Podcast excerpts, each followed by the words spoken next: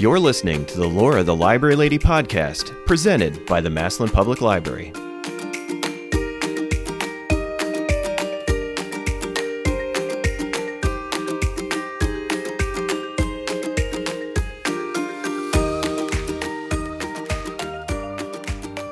Hi, it's Laura the Library Lady here at the Massillon Public Library in our Duncan House basement studio with our local author, Debbie Edmisten. Welcome, Debbie. Thank you. Thanks for having me. You're welcome. Um, as a local author in our area, can you talk about your background and where you're originally from? Well, this is just a little bit of trivia. I just recently did the 23andMe thing. Oh. And found out that I'm 100% European, so you probably don't want to go that far back.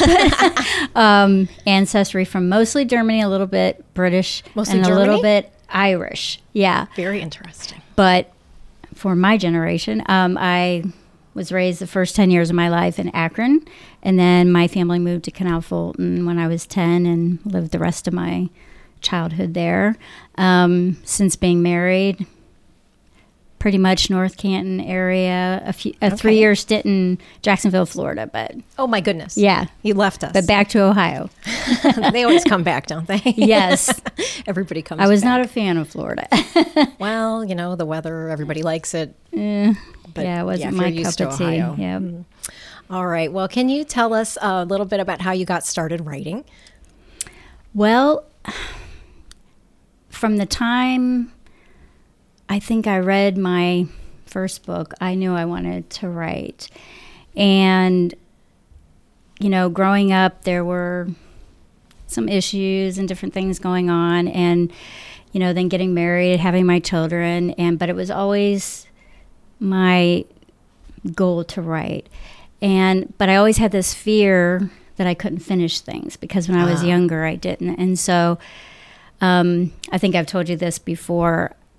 One thing that held me back was where to break paragraphs. I mean, it sounds silly, but it was like a real fear of mine. And um, so, anyways, when I was in my early 40s, I went through a traumatic event, um, losing my mom, and that kind of prompted me to start writing. And I've just been writing ever since. So, A sad event, and yet it has led to probably a lot Right. of joy, I would say, and Right. bringing um, enjoyment and happiness to other people as well.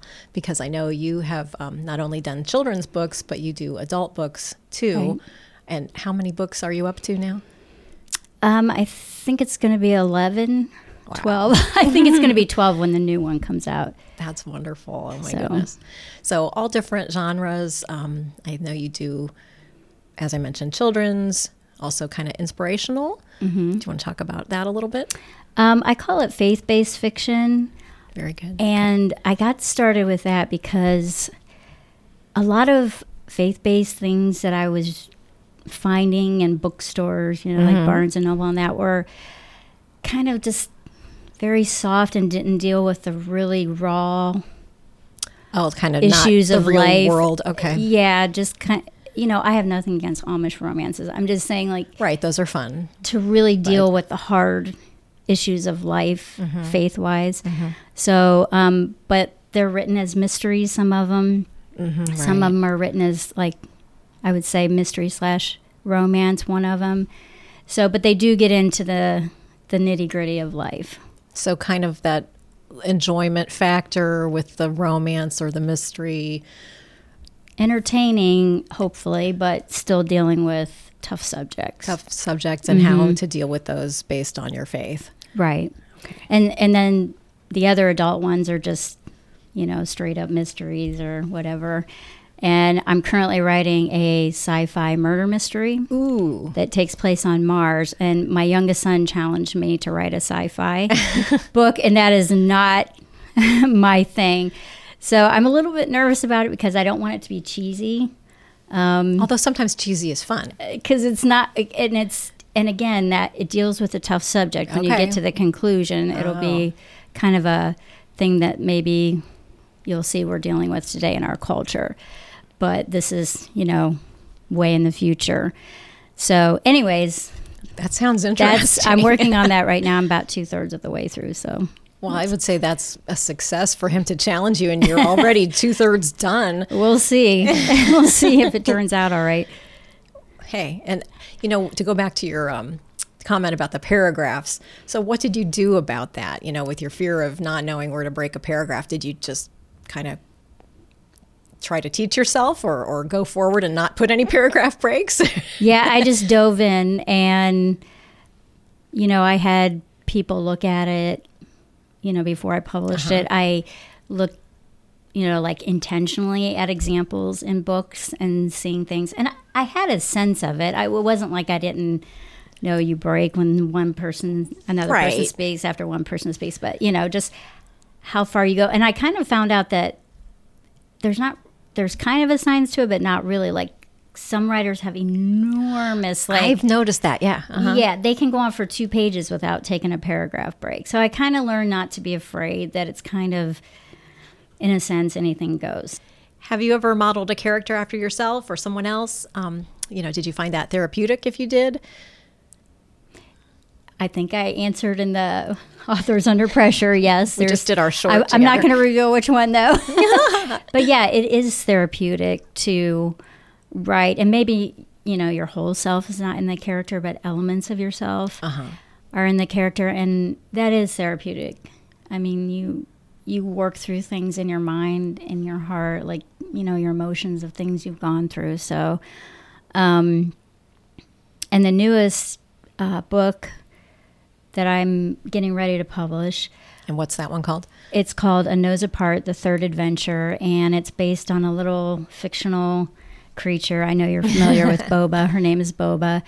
And, you know, we've talked before about how kids, we kind of underestimate them sometimes mm-hmm. with hard subjects, but kids are dealing with hard things all the time, whether yeah, it's right bullying or divorce or um, abuse. Um, and so these boba books are meant to very gently address tough subjects with children in the 8 to 12 age range. And I found this little creature because she's funny and quirky. like it, she she softens.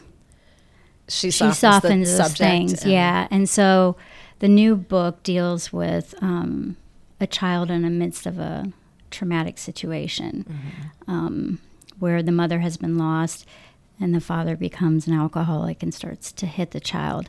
Ah. And so the child has run away, and Boba, the little discovers this child, oh. and she and her kind, the Ninharias, take this little boy in. And um, there's also um, one of the village people named Mrs. Mayo, and she, in the first two books, she's this really grumpy, grouchy, always trying to get Boba in trouble. And um, they come to find out through this little boy's trauma that Mrs. Mayo had trauma in her past. She was abandoned as a child, a baby.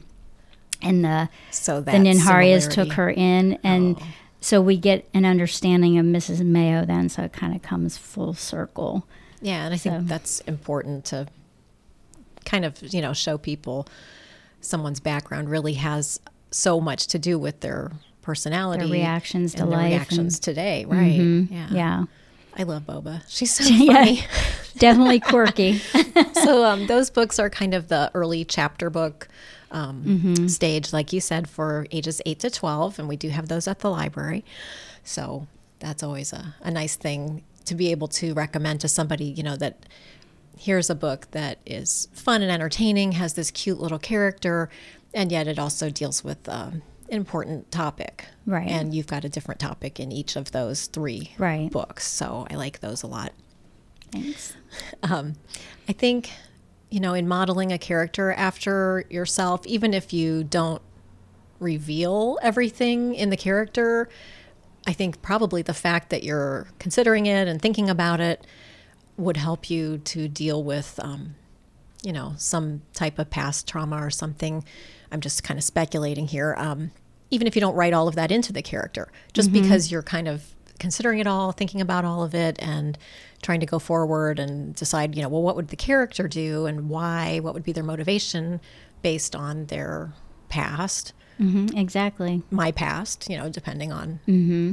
who that is. And maybe some element of the reaction from others that we wish we would have gotten. Ah. You know, where the That's Ninhari has true. come to help this boy. Sometimes that's not the case, but Right, you're the writer, so you can yeah, make you whatever can do the happy ending. That's awesome. um, I wanted to know if you would read a short excerpt from one of your books, and I see you have your folder with you. So Sure. This is actually the first chapter of the new Boba book, which we were just talking about. Um, it may be a few minutes, but I think it gives the full sense of her and hopefully introduces the book to everybody. But uh, this is chapter one of A Nose Apart, the third adventure. Boba's eyes popped open. Something had startled her awake. She pushed herself up and scanned her cozy bedroom with blurry eyes. Moonlight poured in through the window, softening the darkness. She could just barely make out her favorite toys tucked snugly in a basket in the corner, her dressing table and mirror, a blanket on the floor with books spread all over it. Everything was as it should be. She felt safe and secure. A drowsy smile crept to her lips. Home. There was nothing better. She laid back and pulled the patchwork quilt tight around her tiny body. She sighed contentedly and closed her eyes. She didn't know what had awoken her, probably a sound in her dreams. Or Maduro had gotten up to go to the bathroom. Or so he said. She smirked. Her older brother was always making excuses for getting up in the night so he could raid the cookie jar. Boba's mouth watered as she remembered the batch of oatmeal raisin cookies Mama had made earlier that day. Her eyes drifted open. Maybe Maduro had the right idea after all. She pushed the quilt away and sat up, her feet paws dangling over the edge of the bed. Boba considered whether she should risk Mama being cross with her for taking a cookie. Her foot paw rested on the wood floor as she slid from the bed. Then the other foot paw. Should she? Shouldn't she? She felt an irresistible pull toward the kitchen. She knew what that meant. Just like her need to know things, the craving for cookies was too strong to ignore. She tiptoed softly across the floor to her bedroom door. She opened it slowly and cringed when it squeaked. She looked down the hallway. Neither Mama, Daddy, nor Maduro appeared. She breathed a sigh of relief. She moved into the hallway and made her way inch by inch to the kitchen. She looked over her shoulder every few steps to make sure no one was coming. All clear. When Boba got to the kitchen, she rushed to the cookie jar in the center of the table. She imagined she was an undercover spy as she lifted the lid off the jar. Boba reached in and pulled a cookie out. She put the lid back on and took a huge bite. She was instantly overwhelmed by the delicious flavors of oatmeal and raisin. Cookies were like a song in food form, she thought. As she munched away, she caught a reflection of herself in the kitchen window. She reached up and touched her curly tipped nose. She was the only Ninharia with a curl in their nose. The rest of her kind had long ski slope noses with no curl. She truly believed her unique nose had been given to her to sniff out information. She lived for information. Information was pure gold to her, especially the kind of information that came from the humans who walked and biked through the nature preserve she and the rest of the Ninharias called home. Mama and Daddy constantly warned her about eavesdropping on the humans, but Boba couldn't seem to help herself. She just had to listen. Her parents told her if she attracted the humans' attention, it would endanger all of them. They'd be carted off to a zoo and we'd be prisoners there for the rest of their days. They did admit that she'd become friends with three wonderful humans who could be trusted to keep them safe, but they didn't want to add any more to that number. Boba smiled as she thought of Darren, Ayana, and Emily. They were the truest of friends, the best of humankind. Suddenly, a shadow passed by the kitchen window, catching Boba's attention. What is that? She stood frozen in place, her heart pounding. After a few seconds, she forced herself to walk to the window. She leaned against the sink and looked out, afraid of what she might see. The cookie dropped from her foot paw as fear washed over her. She knew now what had startled her awake. As the moonlight shone through the trees just above the hill that hid her village, Boba saw a dark cloaked figure crashing through the trees. I love it when you end with a cliffhanger. I'm, I'm a fan of cliffhangers. Dark cloaked figure. Oh Yeah. my goodness. Well, I, as I said before, I love Boba. She's so cute, and I like how you describe her. Um, very professionally and very well written. Um, you know, what it takes a lot, I think, to learn how to do that narrative description without just seeming to list characteristics of a character. You know, she had a long nose with a curl in it. Right. But um, I really enjoy how you um, write those descriptions Thank you. that seem very natural and very um, captivating to the audience, really. Hopefully. And Boba is a reader also. she is. She had books in her bedroom. she loves books. Now, when you were a child, did you enjoy reading as well? Oh, yeah. Because you said from the first book that you read, almost you wanted to write. Yes. In first grade, my teacher actually enrolled me in a speed reading course that the school was offering. So I was already reading Oh, well in first grade and then, you know, did the speed reading. So it's just always been a love of mine ever since I was a child. So That is really interesting to hear. Wow, speed reading for six year olds. it's, yeah. Well, I bet you got a lot done. yeah, You actually. know? Finished your homework fast. Very fast. read a lot of books. Except for the math. Ugh. Well, I don't know if there, is there speed reading, speed math. no, not for me. There wasn't. Me neither. well, Debbie, do you ever feel that you get writer's block? And if you do, what do you do about that? Usually just waiting it out. Ah, you know, and we've kind of, I think we touched on this a little bit before in an interview, but I more often get plot block. Like I can write, but it's just where is the plot glo- going? And what I have to do is just wait it out.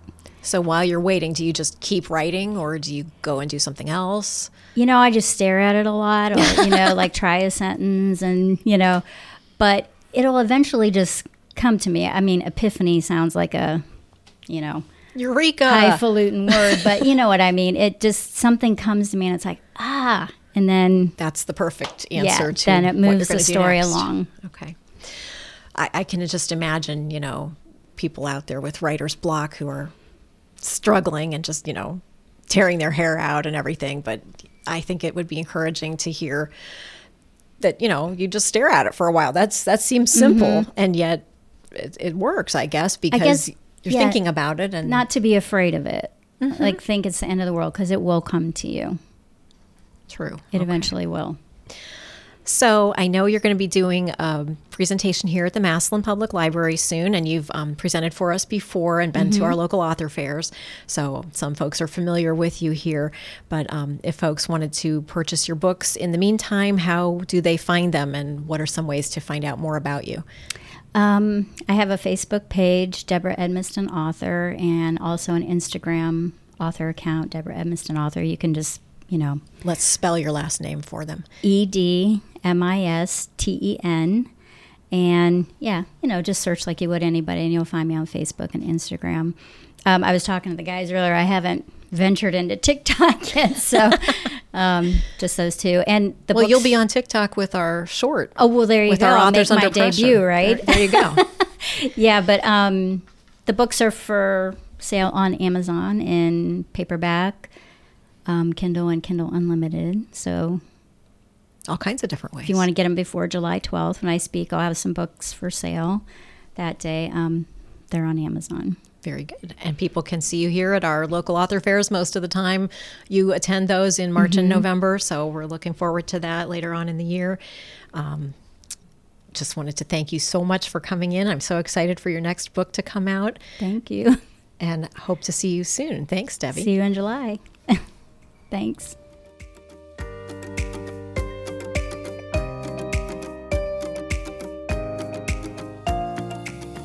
Hey everyone, this is Jeff, and I hope you enjoyed listening to the Laura the Library Lady podcast. Join us for the local author book fair on Saturday, November 11th, 2023, from 11 a.m. to 2 p.m. This event is open to all and is held twice a year in both March and November. Browse, purchase books, meet, and network with local authors. Visit massillonlibrary.org for more information. Hope to see you there.